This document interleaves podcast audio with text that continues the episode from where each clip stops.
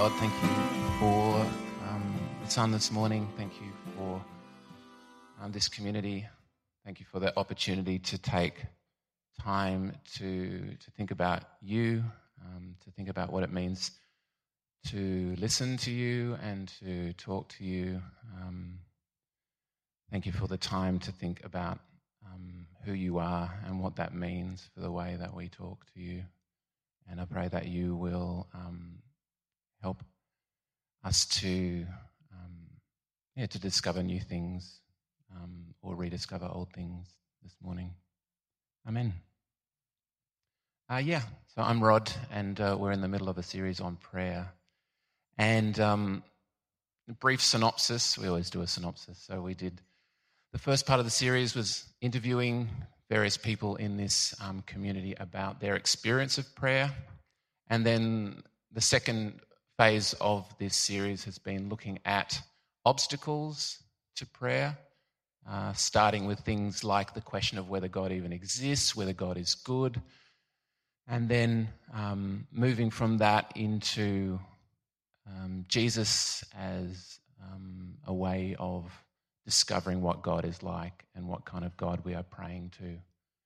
And um, thinking about uh, this image that Shane introduced of, of Jesus being the lens that we use to look at the various images of God that we carry um, inside us. God as Zeus, God as Santa, God as the absent father, God as whatever, um, that all of us have many strands to the image of God that we carry inside, and that um, if we, and not everyone here does, but if we call ourselves followers of Jesus, then um, Jesus needs to be the lens through which we examine all of those strands of images of God inside us. Um, and uh, last week, this is our this is our for those that are new, this is an icon that we keep coming back to in this series. It's the Last Supper, and it's the uh, and John, the the Apostle John, lying against um, Jesus' chest. And um, Celtic tradition says that um, John heard the heartbeat of God, and that this is like an image that we're seeking to keep coming back to through our series. That prayer is seeking to hear the heartbeat of God in all things. Um, oh, I'll just press every button and eventually something will work. Oh. Can we just have the next one, Sam? Thanks. Um, so, um, I was going to say last week, it was actually two weeks ago, um, Shane talked about this part of the Lord's Prayer and um, talked about what it reveals about God. Was anyone here a couple of weeks ago? Um, yeah, Shane was. He was speaking. Anyone remember what anything that Shane talked about? Put you on the spot, I know. Sam's doing some kung fu moves at the back. I don't know if that's relevant. Yeah. um, ah, yes.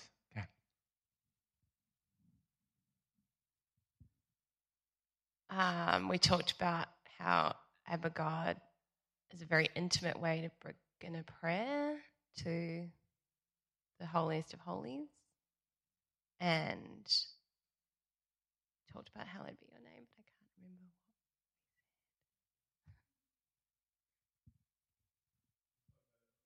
Yeah, yeah.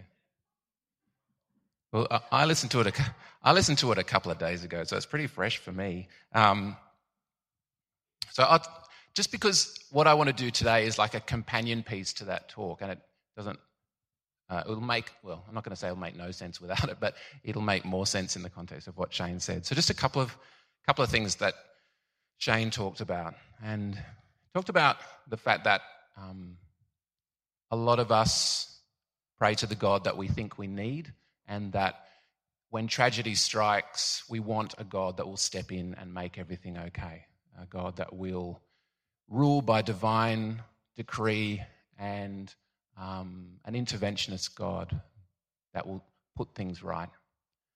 Um, and obviously, when tragedy strikes, that's the God that we feel we need. But Shane suggested last week that that's not the God that Jesus reveals. Um, he quoted um, Greg Boyd, who's an uh, American teacher, saying that when God flexes God's muscles, it looks like Jesus on the cross. Um, so that what we see in Jesus and what we see in this prayer with Jesus saying, you know, may your will be done on earth as it is in heaven, there is this implicit acknowledgement that God's will is often not done on earth as it is in heaven. And that that is because God is not Zeus. God is not a God that um, coerces, but a God, as, as Josh so beautifully articulated in that song that we started with, a God that draws things to towards but doesn't coerce, a persuading God and not a coercing God. Um, but we also reflected on the fact that that Jesus is still um, there is still hope in the Lord's Prayer. Uh, that even though we don't have a God that coerces, um, again, as as Josh's song suggested, that that there is still this pull, there's this gravity, there's this this arc towards hope, towards healing, towards restoration uh, in history, and that um, and that that is the basis of Jesus' hope, not a God that that coerces in every moment, but a God that that draws all things towards the good, towards the beautiful, and that because of that, it is worth praying for God's will to be done. Um, Shane suggested that it's a sense of participation and not magic that we're talking about in this kind of prayer. Prayer inviting God into a relationship with us, joining God in what God is doing.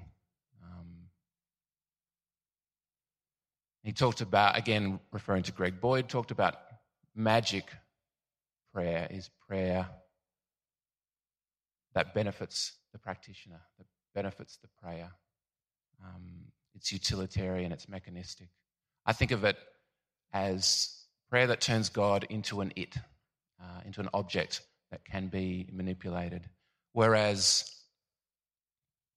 biblical faith, biblical prayer, is about cultivating a covenantal relationship with God that is built on mutual trust, that is faithful. So it's not relating to God as an it, but relating to God as a you. The, uh, the Jewish theologian Martin Buber talks about God as the thou, the you, that can never be an it. Um, and I think that's the reason why the Bible, as Shane said two weeks ago, the Bible so resists magic because God refuses to be an it. God refuses to be a Zeus.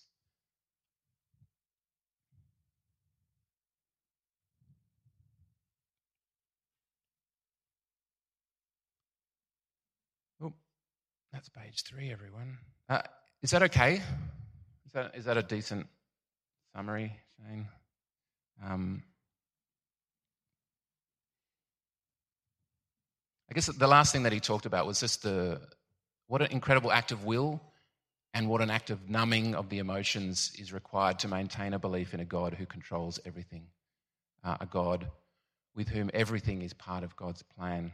Um, because the most um, abhorrent acts have to be included in that plan.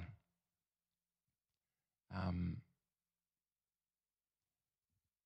Instead, Shane said that loss of control is actually weaved through the narrative of Jesus' life. Um, and that the, the great challenge of being a follower of Jesus, the great challenge of following the God that Jesus reveals, is to work out how to process this lack of control and find out the hope that lies on the other side of it. So, as I said before, what I want to do this morning is to, um, to give a, a, companion piece to that talk. Um, Shane did the hard work, I guess, of, of sketching out a picture, and I, I guess I want to add some colour and some movement, some jazz hands perhaps. and do that by talking a little bit about my own story and uh, looking a bit at the Bible and reading a poem or two. So that's what we're going to be doing. Um, so I want to start by start. I want to start by talking about the God of my childhood. Um, so when I was a kid, my parents um, told me lots of stories about how faithful God was, um, always telling me stories about the ways that God had helped them and intervened to bring wonderful, unexpected, miraculous outcomes. Um, and I was brought up to expect that God was on our side. Uh, God was on the side of my, my family um, because we were Christians. Um, and, and if I was faithful to God and lived as God wanted me to live, then God would be faithful to me and things would basically work out. Um, and I was, I was told that God wouldn't always answer my prayers in the way I expected them to be answered. So I was told that, but um, this was because God was just wiser and smarter than me, uh, and not because God wasn't in complete control. Um, so while things might not always work out in the way that I expected they would, everything that happened would be part of God's plan for me, and everything would work out. And um, despite a few shaky years in my teens, uh, this kind of worked out up to my mid 20s. Um, my life took lots of unexpected twists and turns, but it, but it all seemed to kind of work out. Um, it all seemed to be this kind of uh, progression of, of safety and everything being, being good and okay and moving from strength to strength. Um, uh, so my life was a little bit like Psalm 16, which I'm going to get uh, Tamsin to, to read for us now. You can stay there, Tamsin, I'll bring you the mic.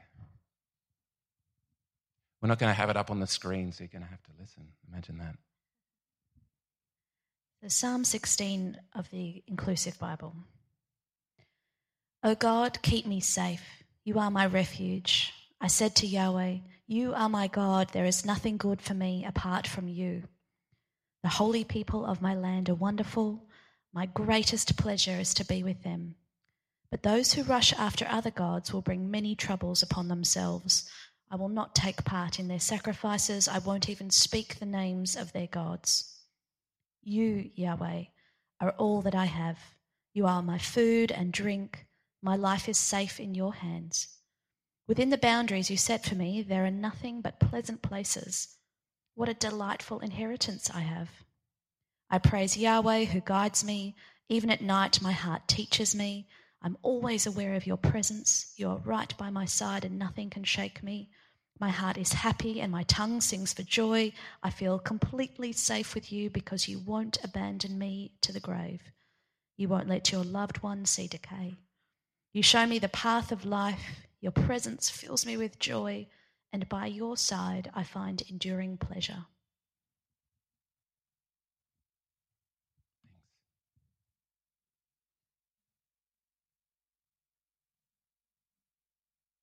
I'm going to give you a chance to give some feedback and some reflections in a bit, but we'll just move on. Um, but I just, I just want to comment on that just for just briefly because um, before I move on to the bit where everything went horribly wrong, um, I want to pause on my story and just reflect on Psalms like Psalm 16. Um, and I, I guess I want to suggest something a bit strange after all the things that we've said about Zeus in the last few weeks.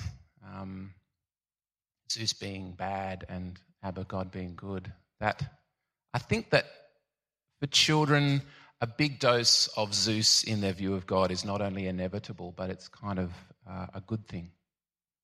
Um, so this is the kind of sweeping generalization you can feel free to dismiss out of hand. But um, I, I think, and this is you know part of my wrestling with being a parent, but I, th- I think um, for children to have a ridiculously overinflated sense of their parents' ability to protect them from danger is, um, is a necessary thing, that it creates a sense of safety and order that really helps them to thrive.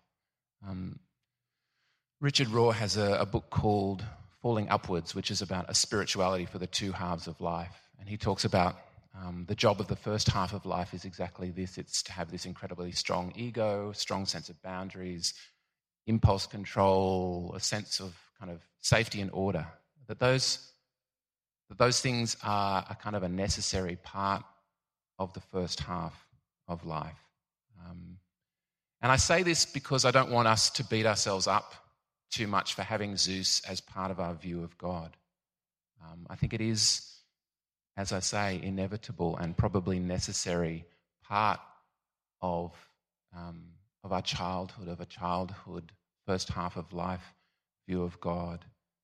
Um, and I think that's why it's in the Bible. Um, this, this presence of Zeus, the presence of the, of the controlling, totally controlling, everything is part of God's plan view of God. And it's not just an old, I'm not saying it's an Old Testament versus New Testament thing, because uh, Zeus is in the New Testament as well.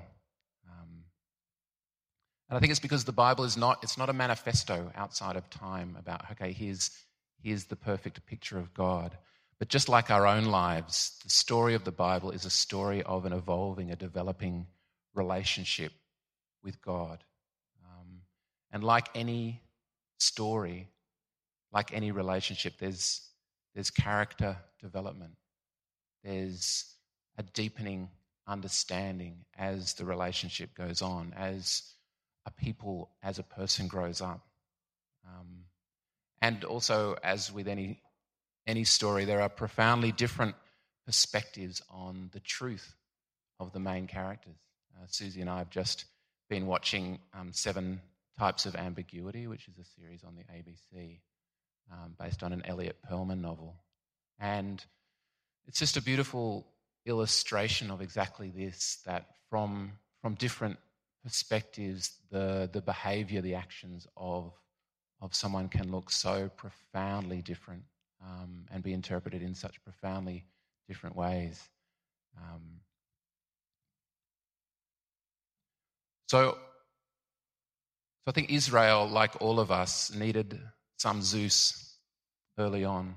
Uh, but just as in the case of our own relationship with our parents, what might be necessary for us to grow up can become an obstacle to actually becoming a grown up. Ultimately, we, like Israel, need to learn to let go of Zeus. This is what Shane was saying two weeks ago. Um, but we need to acknowledge that it's an incredibly painful process to do this, to let go of a God who controls everything, which is why so many people refuse to do it. Um, and why, perhaps always, I don't know, but why often it takes a profound experience of suffering to do it, to let go of this God. Are there any? I'm going to get back to my story in a second, the, the, the terrible bit. But um, are there any comments so far? Any thoughts? Lots of furrowed brows. I'd like to say it'll all be all right in the end, but it might not be. Ah, yes, Josh. Um, it may, it kind of makes sense in the sense that my childhood, likewise, was kind of I had a very Zeus-like god kind of presented to me. Um, but you know, just kind of thinking about the process of like unraveling that idea of God was a, and I feel like this has been discussed in both prayer testimonies and over the series, is like, is a rejection against how damaging that idea of God can be for often minority people groups and things like that. Um, so it's kind of like the, the tension I'm feeling um, is is the benefit of you know, like sure, surely there's a way of navigating giving children order and structure that doesn't have to come with scapegoating uh, or, or, or an idea of God that, let's say, isn't kind of like queer inclusive or isn't um, doesn't see women as having equal gifts with men, kind of thing like that. Um, and yeah, I know. Like, I suppose that's a question. It's like it'd be lovely if there was a way of like having this ordered, like, you know, structured in how much God loves everyone. You know what I mean? Like, yeah. One of the great things that Richard Rohr talks about is um, that kind of the first half of life is characterized by binary thinking, um, and I think that's a perfect example of it. That um, in if you have a god like Zeus, if you have a god of I'm okay, God looks after me, but not necessarily other people, then um, to some extent, I think that is inevitable. I think we can bring up our kids to say, maybe have a have a healthier idea of who that other is. Maybe it is the powerful or the exploitative or all that kind of stuff, rather than the weak um, and the exploited. So there are, in, in a sense, there are healthier ways of doing that. There are healthier forms of Zeus. And I think, I think we need to do that. And I think we need to weave, like for me, my goal as a parent is to weave love.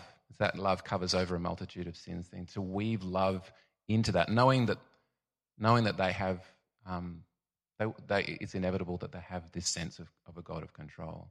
But that if that is also a loving God, then, then you are equipping them to make that later journey um, where you just understand the complexity and you, you understand the need for letting go of control and for powerlessness and all of that. So I think it's not you know, to set it up as a simplistic you raise your kids as fascist and then they you know like it's not it's not it's not like that I agree and I think there are there are um, being a parent and being a god I assume is an incredibly complex art form um, in terms of the nuance of that. But I guess the, all, all, I'm really trying to say is that I think there is, for kids to grow up in a healthy way, they need to have perhaps a completely overinflated sense of, of control and safety. Yeah, yeah.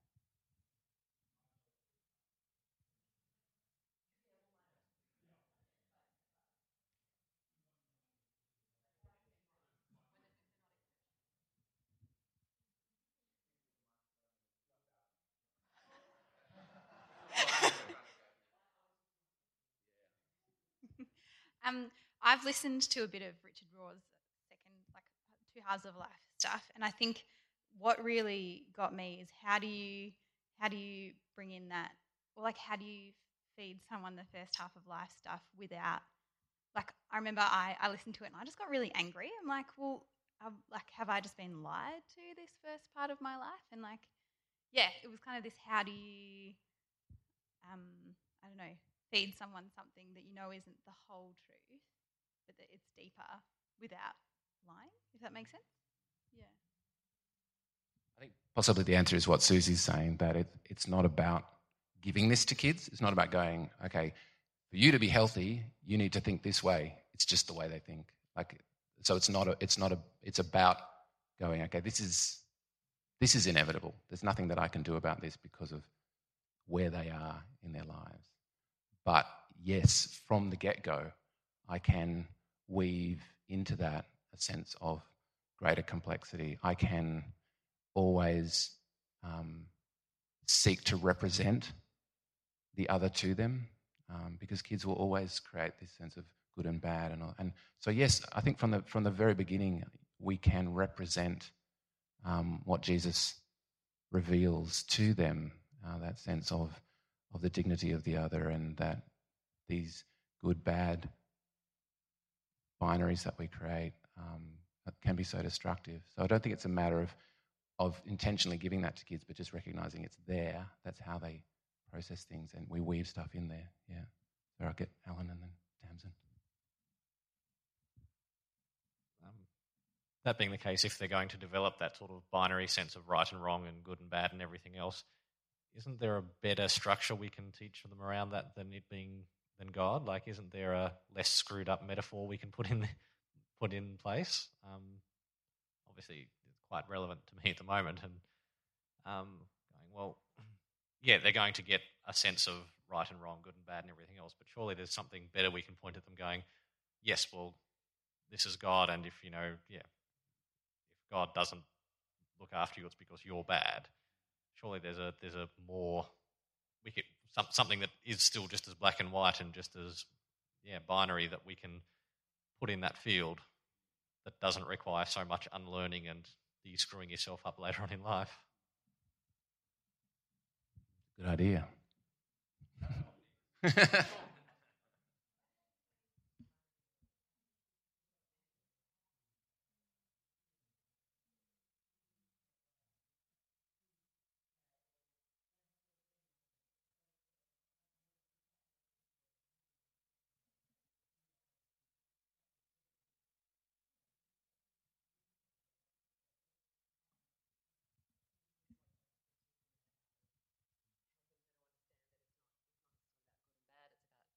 different people having different challenges and kids working things out. And so they do it everywhere. And it's just a very slow process of learning that things are much more complex and much more nuanced. And you can teach them things in a nuanced way, but they're not necessarily capable of understanding them until later. So I guess that's the thing. If they're going to naturally create binaries, you just try and weave in the more nuanced stuff. And they may not be able to take that on early, but then later on perhaps they're able to assimilate that in a way that gives them a, a richer and more, yeah, a more real understanding of how things are, if that makes sense. I haven't got anything so deep, but all, all I can say is that here is my daughter standing next to me in church, and I'm just proud to be here with her. And we've grown up together, learning about God, and I used to pray over her quietly at night time because I didn't know what I was going to do. And she's helped me, and she helps me, and we're both growing together still. Thanks, Steph. This is a great illustration of letting go of control. So my five minute aside has turned into the main part of the talk, but that's all right. um, just, um, Veronique, I just in thinking, I was working um, at a youth Christian program called Year in the Sun, which was kind of 18 to 22 year olds. Um, a really interesting program of introducing a lot of grey or introducing a lot of non binary thinking. And so interesting to watch this kind of this opportunity to, to intentionally introduce all of this and to see that for some kids, that was a really destructive thing to do. Like it, the, they were still in a binary space and that new information threw them off their path. And for some, it was exactly what they needed. And the complicated place of being an authority figure in that space of do you just keep teaching the kids that you're watching not handle it? Um, and I, I, love that idea of what um, was presented before of just kind of this sometimes you introduce it and, and let people wrestle and but it's it's a, always a complicated process of ha- at what stage do you throw in the complicated stuff um, once you've been in a different space it's just a complicated process of watching, observing, and kindness and love, and and sometimes coming back to binary and the kind of in and out of it all, not just being here it is half of it and here's the other half, and you're not quite in it. At age 21, you jump the gun and now you're in second half, and it's a really complicated wrestle, I think. Just on exactly that, I think for some some of it's like I think a great example of this is burglars. Your children going, is someone going to break into our house? At a particular age, safety matters more. So saying, giving them actual crime statistics and saying, at the moment, there are people roaming the streets looking for somewhere to break into. And I can't rule out the possibility they m- might not break into the house, climb through your window, you know, and attack you. For a three year old, that's actually not what they're ready to hear. And so finding another way of protecting them, but being able to subvert that as they can grow into the knowledge that they need, I think is really, really important. Um, yeah, I, I, grew up in a in a household that said Christians don't lie, but we lie all the time and necessary, necessary lying. Thanks, everyone. um, um, cool. So sit with all that, everyone, and then come with me on a, on a little journey. So you'll be sitting and coming at the same time. I don't know how that will work, but um, so anyway, things unraveled for me. Um, my partner, who'd been struggling with depression for a long time, that just got worse and worse. She started to distance herself from family, um, then friends, then um, from God. And um, then one day, she told me that she'd been having an affair with someone for a few months. And um, it was a revelation that just completely destroyed me. Um, because I didn't just feel betrayed by her, I felt betrayed by God, felt a complete and utter fool. That all my faithfulness to God had been for absolutely nothing, had been some kind of sick joke. Um, and there was also a profound sense of, of humiliation. Um, there'd been some kind of, we'd had some sexual issues in our relationship that I'd always prayerfully hoped would, would re- resolve themselves ultimately. Um, and for the, the resolution to be that she uh, found a way through her sexual issues with someone else um, felt like the most ultimate humiliation and kick in the guts. Um, so, needless to say, I was a mess for a very, very, very long time. Um, quite tormented. Um, about nine months later, I we'd booked some before our marriage fell apart. We'd sort of booked some tickets to go around the world, and we'd paid a deposit which was non-refundable. And I'm quite thrifty, so I didn't want to see that money wasted. So I decided I'll go on an overseas trip myself alone. What's the worst thing that can happen traveling alone when you're in grief? Um, and the first night of my trip, I was in a uh, hostel in San Francisco, and um, just the first night had this incredibly profound sense of what a what a big mistake I'd made. Um, so lonely, so incapable of making any connection with anyone, and it was like eight thirty or something like that. I'm just going to bed. I can't. I, I don't know what else to do. I'm just going to go to bed. So I went into my dorm room, and I lay down in my bed um, and I started to pray, and I said to God that I couldn't, I just couldn't take it anymore. I couldn't cope with the grief, with the rage, with the humiliation. That God somehow needed to cut me some slack, to do something to help me. And I remember just as I was finishing with my plea for God to start to heal me, to heal my deep sexual woundedness, to heal my humiliation. One of my dorm mates brought a girl into the room thinking that there was no one else in there because it was very early and proceeded to have loud sex with her on the floor right next to me. Tamsin's now going to read Psalm 44. Thanks, Rod. Um, Psalm 44. O God, we heard with our own ears, our ancestors told us all the things you did in their days, in the days of old. Your hand drove out the nations and planted them instead. You crushed the peoples, you made the forebears take root. It was not our ancestors' swords that won them the land, not their arm that gave them the victory, but your mighty hand and your arm, the light of your presence and your love for them. You are my ruler, my God. At your bidding, the children of Israel are victorious. Through you, we push back our enemies. In your name, we march over our adversaries. I won't trust in my bow, nor will my sword win me the victory. But it is you who makes us victorious over our enemies and puts our foes to shame. We boast about you all day long, O God, and will praise your name forever. But now you've rejected and chastised us and no longer lead our armies into battle. You made us retreat before our enemy and our foes pillage freely. You've abandoned us to be butchered like sheep and scattered us among the nations.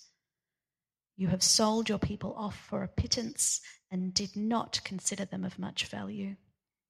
You have made us the mockery of our neighbours, the scorn and the contempt of those around us. You've made us an example, a warning for the nations, and an object of ridicule among the peoples. I brood on my disgrace all day long, and the shame on my face is exposed to all, as my enemies assail me with taunts and abuse and take their revenge on me. Every possible indignation has befallen us, even though we didn't forget or betray your covenant. We have not gone back on our word, nor did our feet stay, stray from your path. Yet you've broken us and thrust us in the pit of jackals and covered us with a death pall. If we had forgotten the name of Yahweh or spread your hands in prayer to a God we've never known, wouldn't you have discovered it, Yahweh, since you know the hidden recesses of our heart? Because of you, we face the bloodbath all day long and are treated as sheep for slaughter. Wake up. Why do you sleep, Yahweh? Rouse yourself. Don't reject us forever. Why did you turn your face from us and ignore our misery and oppression? We're fallen down in the dust and we're lying in the dirt. Arise and come to our help. Ransom us in your great love.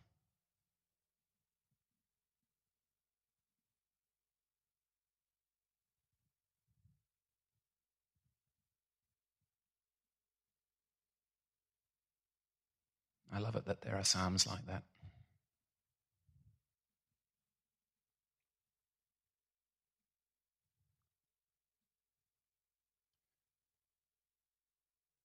I think just as um, before we said that, you know, Psalms like Psalm 16 kind of affirm the fact that it it's okay um, at times in our life to have this Zeus idea of God.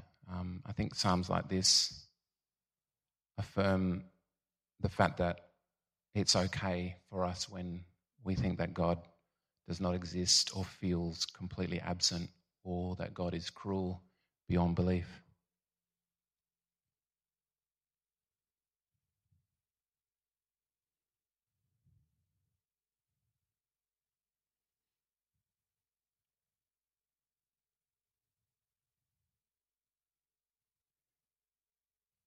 Now, if, if anyone had told me that at that point, had told me that this, this was a necessary part of my spiritual journey, um, I would have punched them in the face. And I would have been right to do so. because for me, in that moment, God had been revealed as non existent or completely absent or cruel beyond belief. But from this perspective, you know, 20 so years down the track, I, I realized that it was a necessary part of my spiritual journey. I can see that very clearly now, ripping holes in my soul through which God's Spirit could enter. A uh, going cold turkey on Zeus. But What's also very important to say, uh, I feel like we've said this a few times, but it's just important to underline that it doesn't mean that I think what was happening was part of God's plan. That's the behavior of Zeus, the Zeus that was fatally wounded that night. I'm convinced that God was there, but not making it happen. I don't even think that God was there to, to give it any kind of meaning, because that kind of experience is ultimately meaningless tragic and absurd. But as Shane said two weeks ago, God was still there, standing with me, grieving with me. Not that I felt even the tiniest shred of God's presence at the time. And this is also very important to say. Um, Auschwitz survivor Elie Wiesel, who wrote the Auschwitz memoir Night, said that Auschwitz makes no sense with God and that Auschwitz makes no sense without God. Auschwitz makes no sense with God, and Auschwitz makes no sense without God. And for me, this was a moment like that a moment that it was impossible to believe in God in that moment, and it was impossible to survive it without God. When Jesus called out from the cross, My God, my God, why have you forsaken me? He wasn't reading from a script. He was truly and completely forsaken, desolate, and engulfed in meaninglessness and despair. And yet he still called out to God, even as he felt completely abandoned by God. But I just think it's really important that if anyone tells you that the gospel just makes sense, um, that the cross is some kind of simple, rational exchange, they don't understand either the gospel or the cross.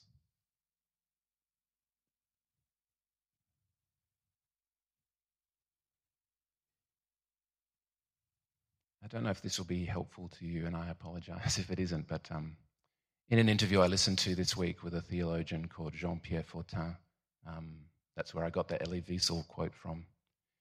Um, he talked about the cross as an experience of being plunged out of the daylight into pitch black night and having to sit alone, God forsaken in the darkness, until slowly slowly the light of the stars starts to shine. Um, Sam, can you, have that verse that just from Josh's song? That, um, if you still got it, yeah. I just I was really struck by this verse um, because it, in a sense, it articulates the same kind of image um, of the light of the gospel being starlight, a light that exists in the context of night.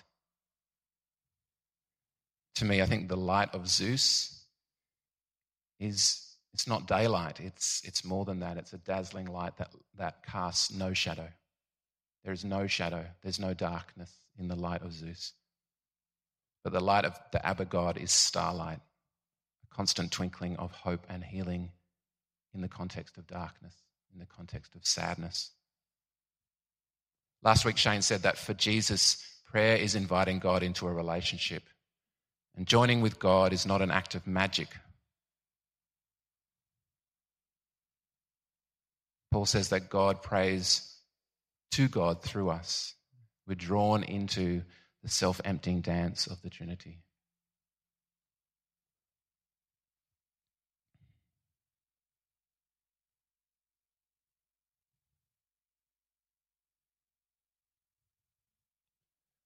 I think that reading the Bible, living your faith in the starlight that exists the other side of the cross, can often look very similar to living your faith in the light of Zeus. Um, but they are, but they're so different. Shane quoted Greg Boyd last week saying that magical prayer and biblical prayer often look very similar, but but are profoundly different. I'm going to get Susie to come up now and uh, to read a poem that I think really sums up what it means to live uh, a life of hope in the context of the cross, in the context of sadness. It's by, let me find it. Naomi Shihab Nye. It's called Kindness.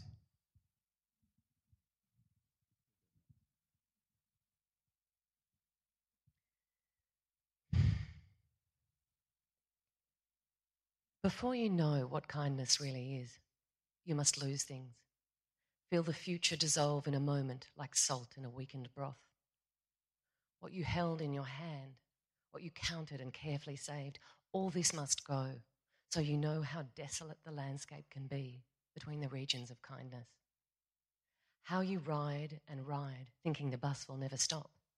The passengers eating maize and chicken will stare out the window forever before you learn the tender gravity of kindness, you must travel where the Indian in a white poncho lies dead by the side of the road. You must see how this could be you, how he too was someone who journeyed through the night with plans and the simple breath that kept him alive. Before you know kindness as the deepest thing inside, You must know sorrow as the other deepest thing.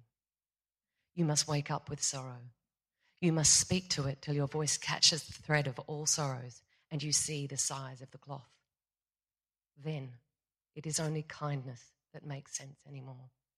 Only kindness that ties your shoes and sends you out into the day to gaze at bread. Only kindness that raises its head from the crowd of the world to say, It is I you have been looking for, and then goes with you everywhere like a shadow or a friend.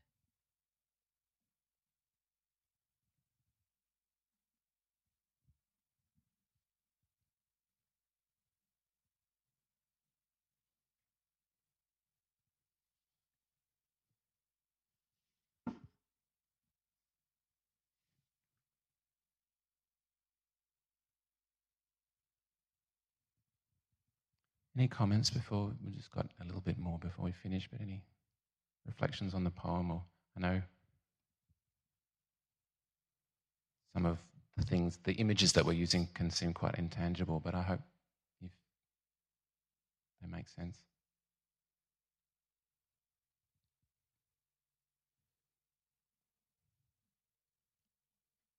I just want to f- finish again with the Bible and um,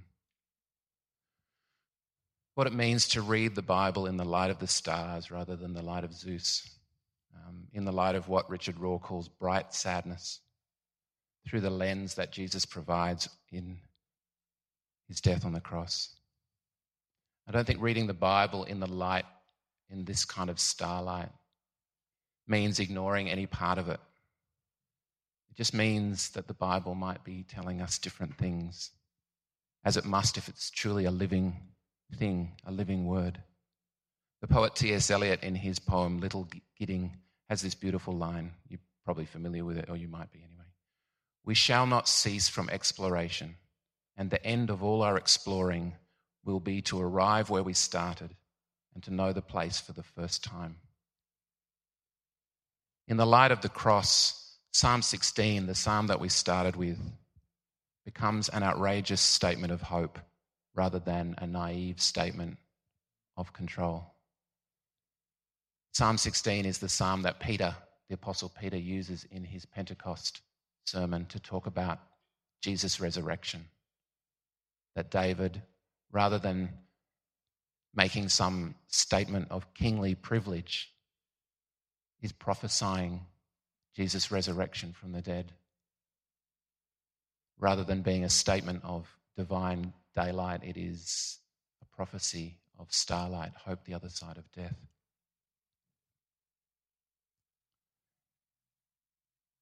And in the light of the cross, Psalm 44, which was the second psalm that we read, becomes an Easter Saturday psalm, one that we can pray when we are in that place of meaninglessness, when God seems so very far away from us.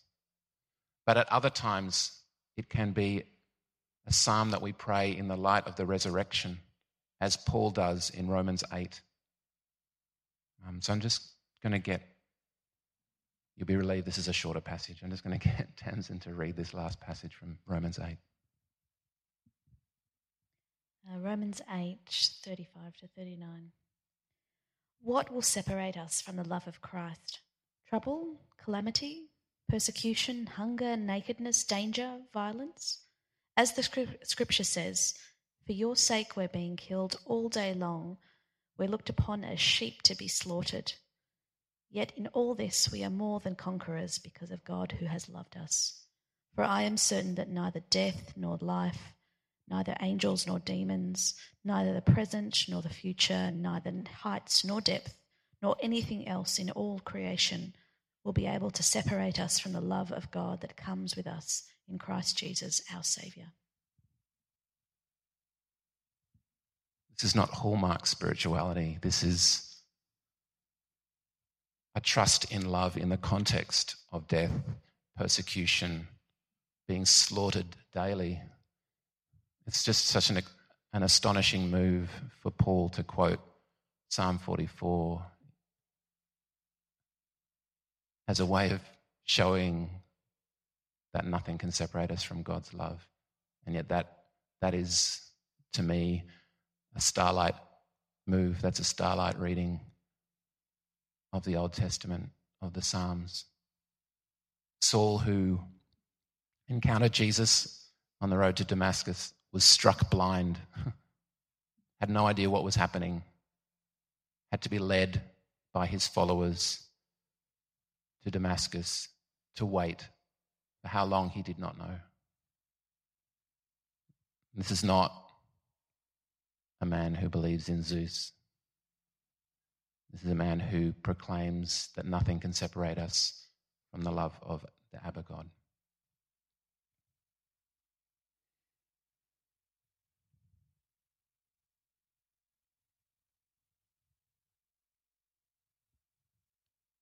Are there any final comments before we finish? Any, any other reflections? I'll give you a minute.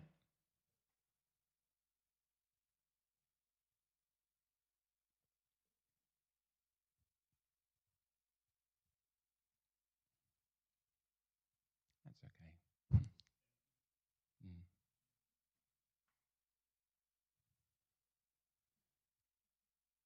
So, after Shane's talk from two weeks ago and this week, if you're sitting there thinking, okay, I understand what you're saying that we need to give up Zeus, but I still don't quite get what we're meant to give up Zeus for, then don't worry, we're getting there. I mean, I, I hope that two weeks ago and this week you've got some strong hints already, um, but there will be more. Uh, in the meantime, if you can't wait, I would recommend you listening to um, Kat Sitkovich likes to refer to her as K-Tip, uh, Krista Tippett, interviewing Richard Rohr on the podcast On Being. So it's like from a week or two ago. It's amazing. So good, says Susie. And she hates God. Um, and if you have more time, uh, yeah, have a, have a crack at Falling Upward by Richard Rohr. Um, for communion, uh, I'm going to invite you forward to take a little bit of cracker and have a bit of juice. And we're going to listen to um, a song by uh, a guy called Moses Sumney. I don't know if you've heard of him. Um, it's called, I thought it's just perfect for today because it's called Incantation. So it smacks of magic. Um, but it's a combination of two Jewish prayers. Uh, the first prayer is the, the first part of what's called the Kedusha. Um, and it's a quote from Isaiah. Um, so the translation is Holy, holy, holy, the Lord of hosts. The entire world is filled with your glory.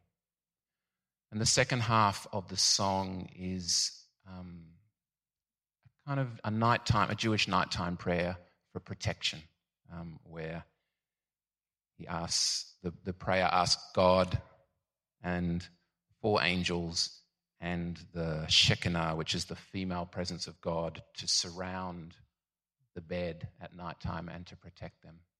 I thought it was a kind of a perfect, it's, it's beautiful. Um, and it could easily, that kind of sentiment can easily be seen as a kind of naive trust in a controlling God that can protect us from everything. And yet, there's so much sadness and beauty woven into the song itself. So I thought it was a nice representation of what we've been talking about to finish with. So as we listen, come forward, get a little bit of cracker and juice, and then um, we will eat and drink together at the end of the song, and I'll say a benediction, and we'll be done. Okay, thanks, Sam. Kadosh, kadosh, kadosh. Adonai Tzavayot,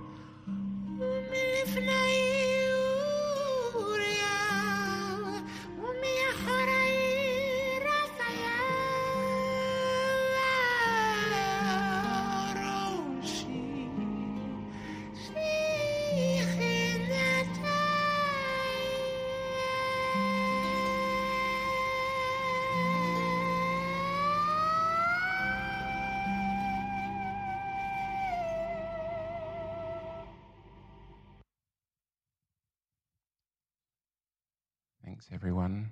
Thanks, kids, for the morning tea, which not there yet, but it's going to appear like the loaves and fishes in a second.